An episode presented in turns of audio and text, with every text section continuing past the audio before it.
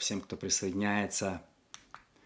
Друзья, еще раз приветствую каждого из вас в этот прямой воскресный эфир и верю, что вы сегодня сможете получить огромное благословение, потому что то откровение, которое я хочу сегодня э, вам э, преподнести, я верю, что Бог дал это откровение, и оно сегодня поможет многим из вас взять для себя э, какой-то урок, и вы сможете применить его в своей жизни. И тему я хочу поговорить очень я бы сказал, даже странную.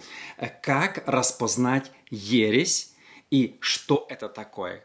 Смотрите, э, сегодня в церквях очень мало говорят на доктринальные темы. Чаще всего, ну согласитесь, наверное, с какой бы вы деноминацией не были, это более вдохновительные, как строить семью, как там иметь финансы, как иметь благословение – я читал несколько проповедей Жана Кальвина, Мартина Лютера, Цвингли, которые были 500 лет назад, того же Яна Гуса. Я просто удивляюсь, насколько тогда были грамотные доктринальные проповеди. Я думаю, если бы Ян Гус сегодня зашел в современную церковь, половина бы людей его не поняли. Если бы Жан Кальвин, вот отцы реформации, начали проповедовать то, что они проповедовали тогда – Сегодня бы люди бы сидели, о, а зачем нам эта теология? Давай нам что-нибудь такое легенькое про семью. Мы, мы, не, мы не хотим, это слишком не для нас. Мы хотим... Ну, представляете, 500 лет назад, оказывается, люди в церкви были умнее, чем многие сегодня в наших церквях.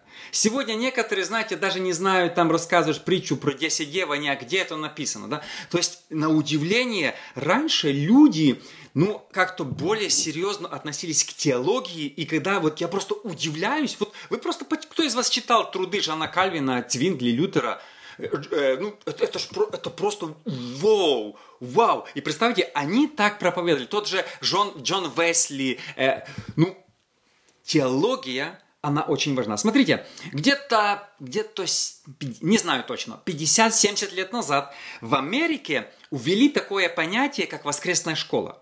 Не, то, не та воскресная школа, которая сегодня в нас, дети, знаете, взрослые сидят в церкви, а дети пошли играться там в игрушки. Не, не. Воскресная школа, обычно служение всегда было на 11 часов в каждой церкви. Люди собрались, в служении обычно пели, и пастор говорил такую вдохновительную проповедь.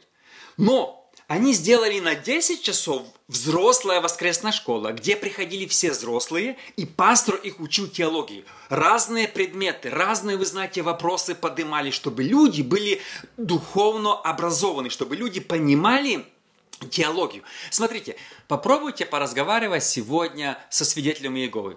Они доктринально, вот если вы не подготовлены, вас завалят за две минуты. Они там какие-то стихи повырывали туда-сюда. О, посмотри. Или с мормонами. Почему в сектах их тренируют теологически, а мы в наших церквях только только такое легенькое, никого не... Знаете, ну, ну, по книжкам Джона Максвелла, да, или Наполеона Хилла.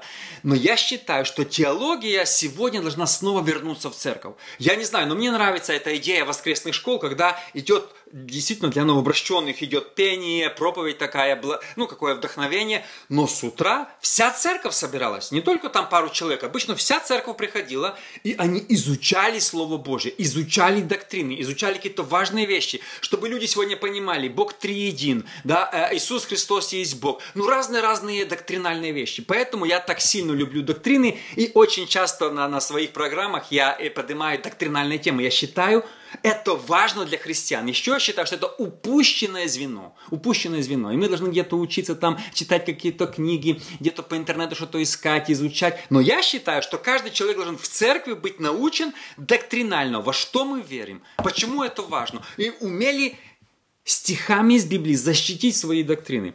Тита 3 глава с 10 по 11 стих. Всего два стиха, на которые сегодня сделал ударение. Буквально пару дней назад я читал эти стихи, и Бог дал мне откровение, поэтому хочу сегодня с вами поделиться. Я верю, что этих пять пунктов, они помогут вам и дадут вам более качественное духовное образование. Это очень важно.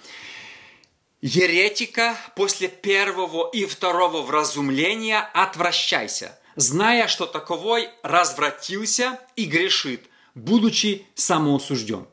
Павел пишет очень серьезные вещи, про которые мы сегодня не хотим говорить. Говорит, еретика, после первого, второго вразумления отвращайся, не разговаривай с ним, не трать на него время. Слово еретик, я посмотрел в оригинале, в греческом, стоит такое слово херетикус. Оно встречается всего один раз в Библии, именно вот здесь, в Тита. Отсюда происходит слово «ересь» и «еретик». Вы часто увидите в моих, э, когда я пишу посты или видео снимаю, я часто пишу про ереси. Вот это слово «херетикос» – человек, который заблуждается, человек, который неправильные доктрины, человек, который имеет неправильную теологию. Павел пишет, если есть еретик, у которой неправильные доктрины, что вы должны с ним делать? Говорит, после первого, второго вразумления попробуйте вначале наставить его. Раз или два. Если не помогает, отвращайся, перестань с ним общаться. Не трать на него время. Первая очень интересная мысль. Я не знаю, вы когда-нибудь об этом задумывались или нет. Я так задумался, думаю, во времена Павла, когда был еще Павел жил, Петр, Иоанн и, возможно, половина апостолов уже появились ереси. Ну, ну, я не понимаю, как это можно. Ну, смотрите, апостолы еще живы, которые видели Иисуса. Павел, который написал половину Нового Завета. И уже в то время появились еретики, которые противоречили Павлу, которые Иоанн пишет, что Диотреф не принимает. В церкви пастор, ну, лжепастор, не принимал самого апостола Иоанна, выгнал. Ну, понимаете, во времена Павла, Петра и Иоанна уже появились ереси. Мы думаем, они только сейчас появились, оказывается, не-не, уже в первом веке. И Павел говорит, еретика, отвращайся. Я думаю, неужели, Павел, в твое время были еретики? Неужели были ложные доктрины? Ты бы мог прийти в любую церковь, у тебя был авторитет, твое слово. Письма Павла считались богодухновенные. Не было больше после жизни Павла ни одного такого человека в, в мире. Потому что он не был один из двенадцати, но знаете, что есть послание Варнавы? Но его никто не считает богодухновенным. Единственный человек, ну, э, Иаков это спорный, кем был Иаков, брат Иисуса, который написал, но единственный человек, который не был один из двенадцати, и которого мы сегодня слова принимаем как Библию, это был Павел. Он был еще жив, его слова были как Библия, и во времена его в церквях уже были еретики, которые выступали против учения Павла. Я такой, Павел, как это вообще? Ты же мог прийти их и выставить всех за двери. Почему так происходит? Откуда берутся эти ереси? Откуда берется неправильное учение? Опасно ли оно? Сегодня мы всех любим, мы вообще не говорим про Е. Когда вы слышали в своей церкви, вот напишите мне в комментариях, слышали ли вы когда-нибудь в своей церкви учение про ереси или нет? Говорит ли кто-нибудь сегодня про ереси? Нам это не интересно, никого не обидеть. Я буквально два дня назад снял э, видео, скандальное видео, и сразу на меня куча наездов. Я сказал, что человек, который перешел в католицизм из, из э, Пятидесятнической церкви, я считаю, что он не перешел, а отошел от Бога. Хоть вы мне что. Люди говорят, ты не понимаешь, Бог тоже там, а почему ты судишь? Всех людей, нельзя никого судить. Я говорю, в смысле? Вы знаете, что Хэллоуин – это католический праздник. Это чисто церковный праздник, они его придумали. Они вызывают умерших, садятся на кладбище, носят им туда еду, как и православные. А мы говорим, это братья, это нормально, когда кто-то перешел из харизматов, пятидесятников, баптистов в католицизм. Потому что нельзя никого судить, нельзя обсуждать доктринальные отличия. Давайте искать точки соприкосновения, давайте говорить о любви. Давайте не будем, если они там поклоняются, э, вызывают умерших духов, не суди их, да пусть себе там носят, знаете, как на, у нас на кладбище кладбище, кто из вас был, на гробки носят водочку умершим, батюшка пришел, могилки покропил. Не суди, Рома, ну что ты говоришь такое? Зачем ты их обличаешь? Что ты про ереси говоришь? Но Павел сказал, еретика после первого, второго разумления отвращайся. Вот и все. Смотрите. Еще хуже. Откровение 2.15. Во времена апостола Иоанна появились такие еретики, что просто вообще, они назывались Николаиты. Я, кстати, готовлю новое видео, скоро выпущу, кто такие Николаиты. Не буду сейчас впадаться, в, э, в, э, рассказывать об этом. Иисус говорит, Откровение 2.15, «Так и у тебя есть держащееся учение Николаитов, которое я ненавижу».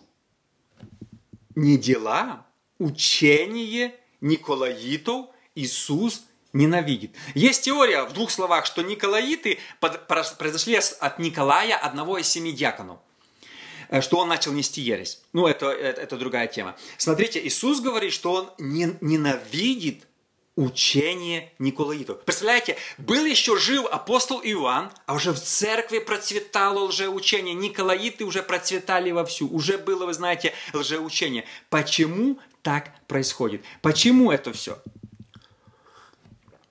И сам Иисус говорит, я ненавижу учение Николаитов. Я ненавижу.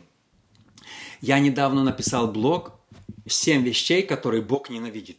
Люди спрашивают, а разве может Бог, который есть любовь, что-то ненавидеть? Так вот, написано в Новом Завете. Иисус говорит, я ненавижу, хейт, ненавижу учение Николаитов. Иисус ненавидел это учение. Представляете, как мы должны относиться к ересям? Если Иисус ненавидел э, лжеучение, то и мы должны ненавидеть эти лжеучения. Но сегодня мы пытаемся быть добрее Бога, мы пытаемся э, э, э, гиперблагодать, ничего не говори, никого не осуждай, знаете, и мы становимся такими толерантными, что я считаю, это очень плохо. Потому что толерантность, она к добру. Мы должны отстаивать библейские истины. Следующая мысль, очень важная. Когда появляются лжеучения? Библия нам об этом говорит. Лжеучения появляются только во времена пробуждений. Если вы изучите историю всех больших культов, они все появились во времена пробуждений. Иисус нас об этом предупреждал. Матфея 13 глава, 24-25 стих.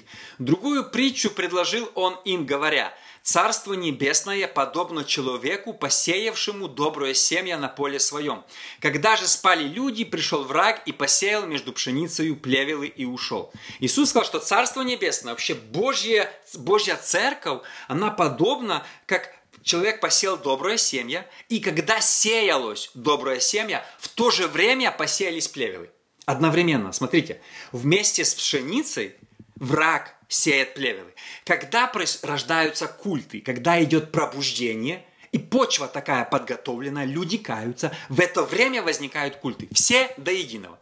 Смотрите, я изучал э, э, и писал много видео, снимал про мормонов. Вы знаете, когда появились мормоны, свидетели Иеговы и прочие культы околохристианские, именно во времена великого, как оно называется, второго пробуждения в Америке. Когда Чарльз Финней обращал целые города к Богу, то за ним ходил э, Джозеф Смит и совращал этих людей в мормонизм. Из-за того, что люди... А, а до этого он сам тоже был христианином, этот э, Джозеф Смит. Родился в христианской семье. Но там где-то что-то у него случилось, и он начал совращать людей. Именно когда люди толпами каялись, в это время враг не спит. Враг... Дьяволу не нравится, когда в церкви пробуждение. Я уже писал блог, что ожидает что, что нам ожидать, когда придет пробуждение? Когда снова скоро придет пробуждение, я верю, снова придет пробуждение в ближайшее время, это в ближайшее время, то снова появятся новые ереси и культы. Вот обязательно, когда идет пробуждение, появляются культы. Мы должны просто быть готовы с этим. Я уже писал об этом несколько раз, когда началось пробуждение в Украине в 21 году, ровно сто лет назад. Ровно сто лет назад в Украине западной началось большое пятидесятническое пробуждение. Целые деревни обращались к Богу, просто города шли в церковь. После войны, конечно, это немножко многие ушли назад, но до войны это был просто феномен. Вы знаете, в то время зародилось много разных культов. Тот же Мурашко, о котором я рассказывал, я даже написал целый блог, пять культов в, довоенно, в довоенной Украине, когда до, до Второй мировой войны было пять больших культов, которые ну, занимались вообще непонятно чем. Сегодня нету культов среди пятидесятников, практически, да, не появляются новые. Они появились, когда было пробуждение. Когда Густав Шмидт, Артур Бергольц, Иван Воронаев проповедовали истину, появляется Иван Мурашко и начинает проповедовать ересь. Тоже говорит на языках, являет чудеса. Он притворился немым, но на проповеди его открывал, как будто бы Бог его уста. И это там куча чудес. Люди бегут за ним. Он имел 12 апостолов, которые посылал проповедовать. Однажды он пришел э, в церковь моего деда. Мой дед его не пускал. Он все равно зашел и начал проповедовать. То братья с хора вышли и вытащили его на улицу, еще надавали ему под зад, что больше не приходил. Понимаете? То есть мы должны, ну, все все ереси появляются во времена пробуждения. Поэтому, когда мы ожидаем новое пробуждение, обязательно будут ереси параллельно, потому что как только Бог сеет пшеницу, дьявол сеет э, э, э, плевелы. Мы не должны этому удивляться. Поэтому даже ответ нам на вопрос, как могли ереси быть во времена Павла, как могли быть ереси во времена Иоанна, очень просто, потому что было пробуждение. Во времена Павла было пробуждение, во времена Иоанна было пробуждение. И только есть пробуждение, враг не спит. Все очень просто. Почему нету ереси? Это плохо, что ереси нету. Это означает, что пробуждения нету. Если уже на протяжении 20 лет не, не возник ни один культ, ни одна секта, мы должны плакать, нету пробуждения. И когда начнется пробуждение, снова придут ереси и культы. Это плохо и хорошо. Это, это, это как бы, ну, наверное, признак нам, что есть пробуждение, когда появляются разные вот эти ереси и культы. Это очень важно. Смотрите, очень важный вопрос. Следующий вопрос очень важный. Павел дал нам на все ответ.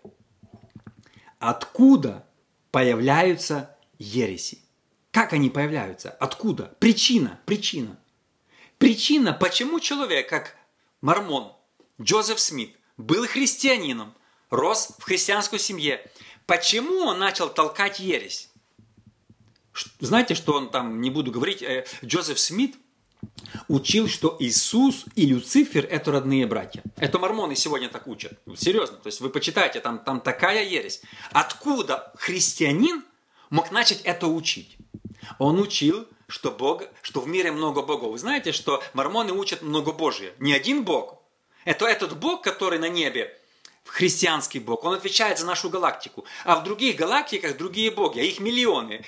Вера мормонов похожа, скорее всего, на греческую мифологию, чем на христианство. Но как христианин на, мог, начал проповедовать эту ересь? Откуда? На это есть ответ. Павел нам четко показывает. Еще раз прочитаю. Еретика после первого и второго вразумления отвращайся. Одиннадцатый стих здесь самый важный. Зная, что такой развратился и грешит. Причина ереси – грех.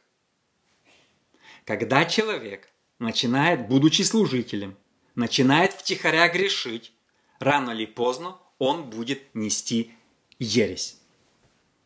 Я всегда говорю, что если человек э, пастор разовелся с женой, он должен в тот же день уйти со служения.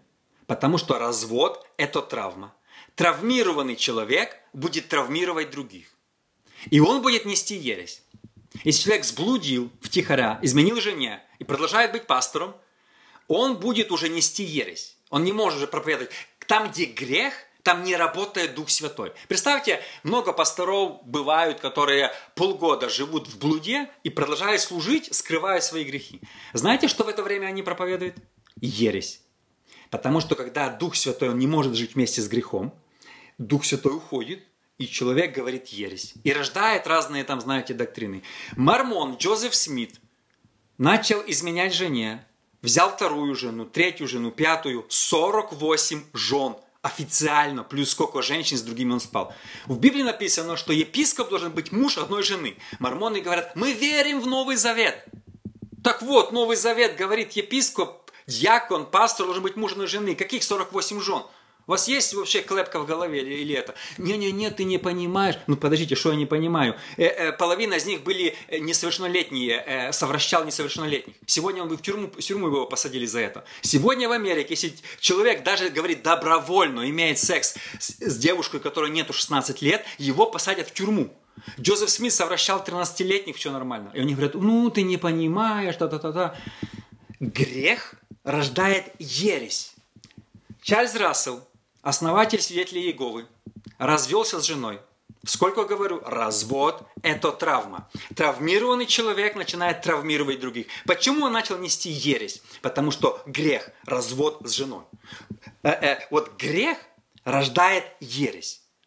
Поэтому очень, знаете, когда служитель сегодня, сколько недавно в Украине был один кадр, ну просто вообще, я выгорал, когда я слушал его, говорит, мы развелись с женой, но мы остались друзьями ну, типа, я женился на другой, она на другой. Он пастор, не ушел, не ушел с церкви, не оставил, дальше проповедует. Говорит, мы стали друзьями. Если бы были друзьями, вы бы не разводились. Ну, что за ересь?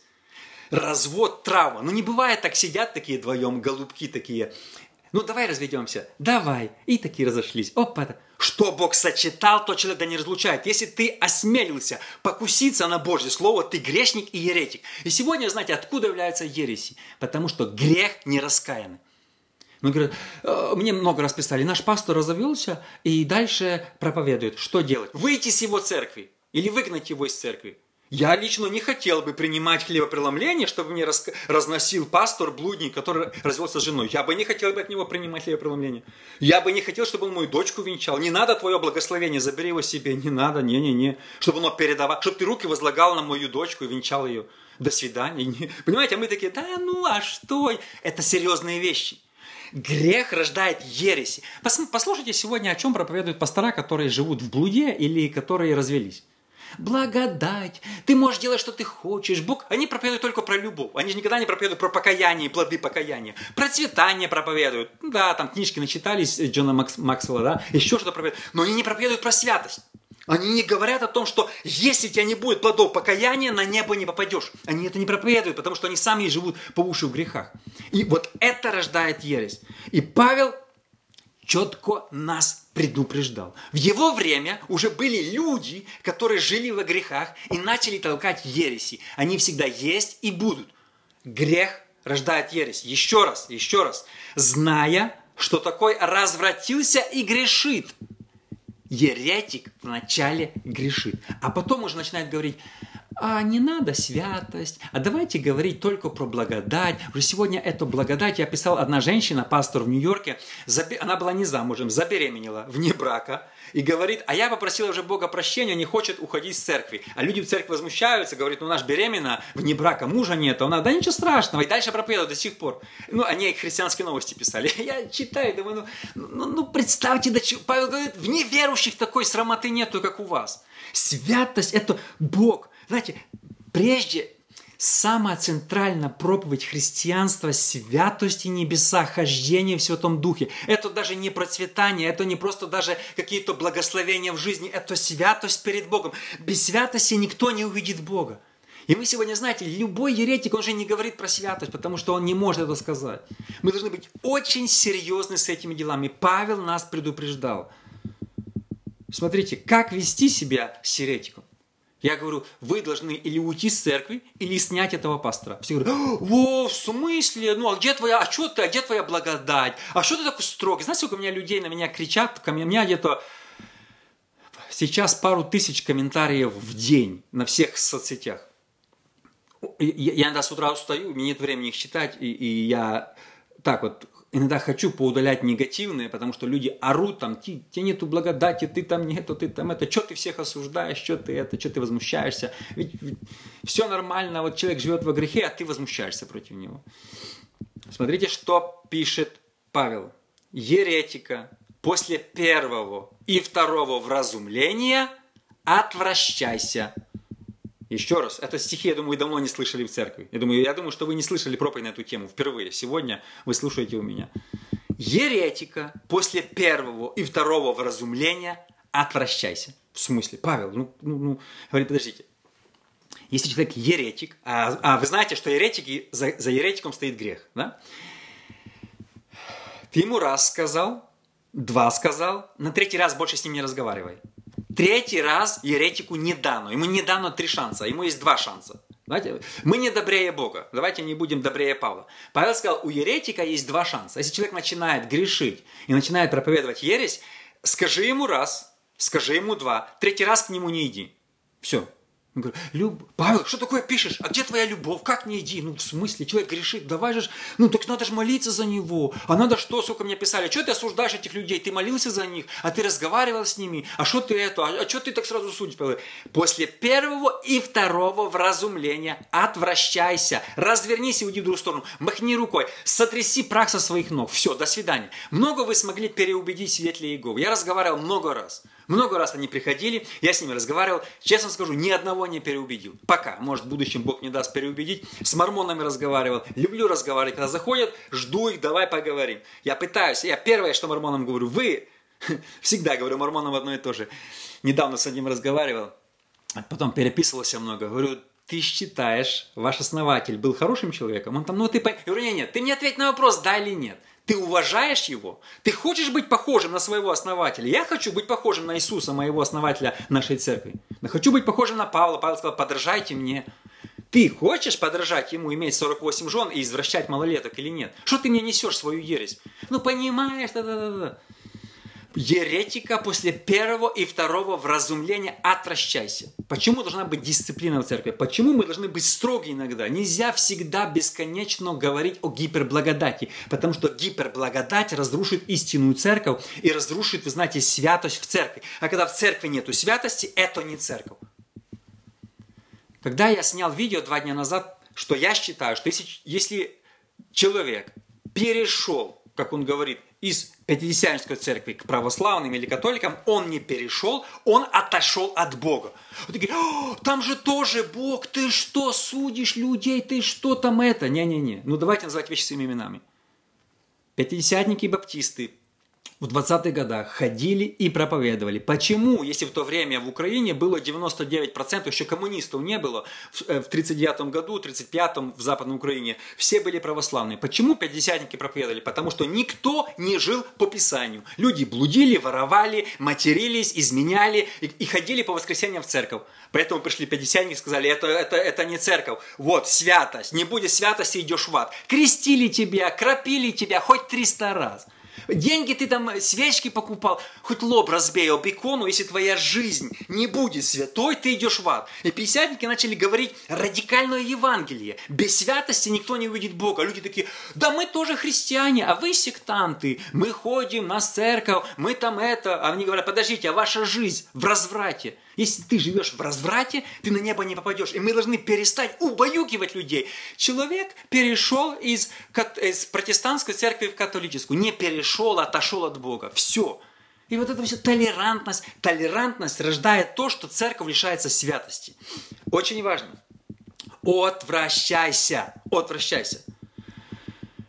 Э, э, греческое слово паратеоми, reject, отвергнуть, отвергнуть. Воу, отвергнуть, а любить, а молиться, а отвергнуть после двух предупреждений. До свидания. Все. Не разговаривай даже с ним. Там Павел вообще, Павел, если почитать Коринфянам, Павел так чудил, говорит, не кушать с человеком, который, называясь братом, живет в грехе. Как не кушать, Павел? Так, а, а любить, а молиться, а проявлять любовь?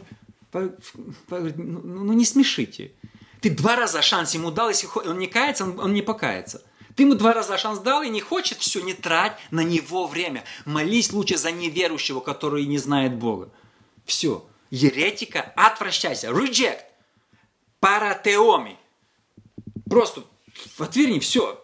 Не, не хочешь каяться, ну, все, иди, иди, не мешай, не мешай служить. Библия – это не просто одна благодать. Это святость, это Божья строгость. Знаете, и мы сегодня однобокое Евангелие. Церковь полного Евангелия. Не полного, а однобокого часто бывает. Полного – это все. И святость, и любовь, и благодать. Вот это полное Евангелие. А когда только одна часть, это не полное, а однобокое, кособокое Евангелие. И мы должны с этим бороться. Смотрите, можно ли... Э, тоже снимал видео неделю назад. Можно ли приглашать в церковь или слушать по Ютубу единственников, которые отвергают триединство Бога. Вы знаете, в Ютубе есть много единственников. Не буду называть имена. В Петербурге большая церковь. Они толкают свои учения, у них большой канал на Ютубе. Многие слушают. Я видел наши пастора, пятидесятники, харизматы, баптисты приглашают их в свою церковь. Эти люди не верят, что Бог триедин. Они не верят, что Иисус, когда был на земле, а Бога на небе не было. Ну, там, там... Ну, подождите, подождите. Павел говорит, еретика, после второго предупреждения отвращайся, а не приглашай его в себе в церковь на проповедь. Или смотри по Ютубу. Еретика, после второго этого не смотри по Ютубу. Современный перевод. Русский современный перевод. Все. Э, можно ли, сегодня многие смотрят адвентистов, потому что у них есть деньги, им церковь с Америки э, гасит кучу денег, и они имеют крупные YouTube-каналы, крупные проекты, делают там этот телеканал Надия в Украине, другие. Можно ли слушать? А что там такого? Ну что, ну что там, ну что, они там-то хорошенькие говорят такие какие-то вещи. Подожди. Они не верят в ад. Они считают, что Иисус Христос – это Архангел Михаил. И много-много разных других. Подожди, ты, ты, ты, ты можешь, тебе нормально слушать это все? Они считают, что если ты не празднуешь субботу, ты, ты грешник, на тебе печать зверя. Если ты кушаешь сало, все, сразу ты в ад напрямую. Я уже рассказывал, когда я начинал церковь в Могилеве, э, на первое служение начал приходить один человек. Когда я знакомился с людьми, говорю, ну вы не верующие из другой церкви, как вы к нам попали? Он говорит, я раньше был адвентистом, а потом, говорит, сорвался, наелся сала, и меня выгнали. Понимаете, то есть, ну вот, ну ты готов с этими доктринами, это тебе нормально они или, или, или, или нормально? Мы должны отстаивать чистоту Библии. Вот и все. Почему я говорю, что часто люди, которые там сидят Леговы, другие, они знают свои доктрины, они их учат. А в нас, церквях, мы не учим доктрины. Мы говорим только такое поверхностное, поверхностное Евангелие. Очень важно, чтобы вернулись снова доктрины в церковь, чтобы люди снова, чтобы пастора, если вы, пастор, меня слушаете сегодня, начните проповедовать доктрины. По вторникам, по средам, собирайте людей, людям будет интересно. Кто такой Бог, три единства, кто такой Святой Дух, дары. Знаете, любые доктрины, это, это важно, изучать Библию. Это важно изучать именно Библию и все.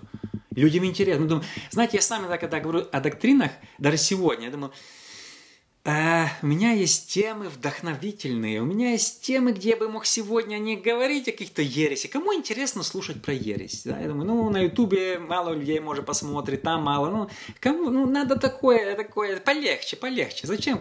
Но я считаю, что Бог сегодня хочет вернуть доктрины, в церковь, чтобы мы понимали, мы ориентировались, что даже, что даже ну, любой э, ребенок, молодежь, женщины, бабушки, дедушки понимали доктрины церкви. Это самое важное. И последнее, последняя мысль, все заканчиваю. Самоосужден. Еретика, который после, еретика после первого, второго разумления отвращается, зная, что такое развратился и грешит, будучи самоосужден. Вот это нравится мне слово, оно упоминается один раз в Библии. Оно э, как авто, забыл по-гречески, а, само, авто, самоосужден. То есть человек сам себя осудил. Мы говорят, ну как Бог на, будет посылать людей в ад, осудить людей в ад.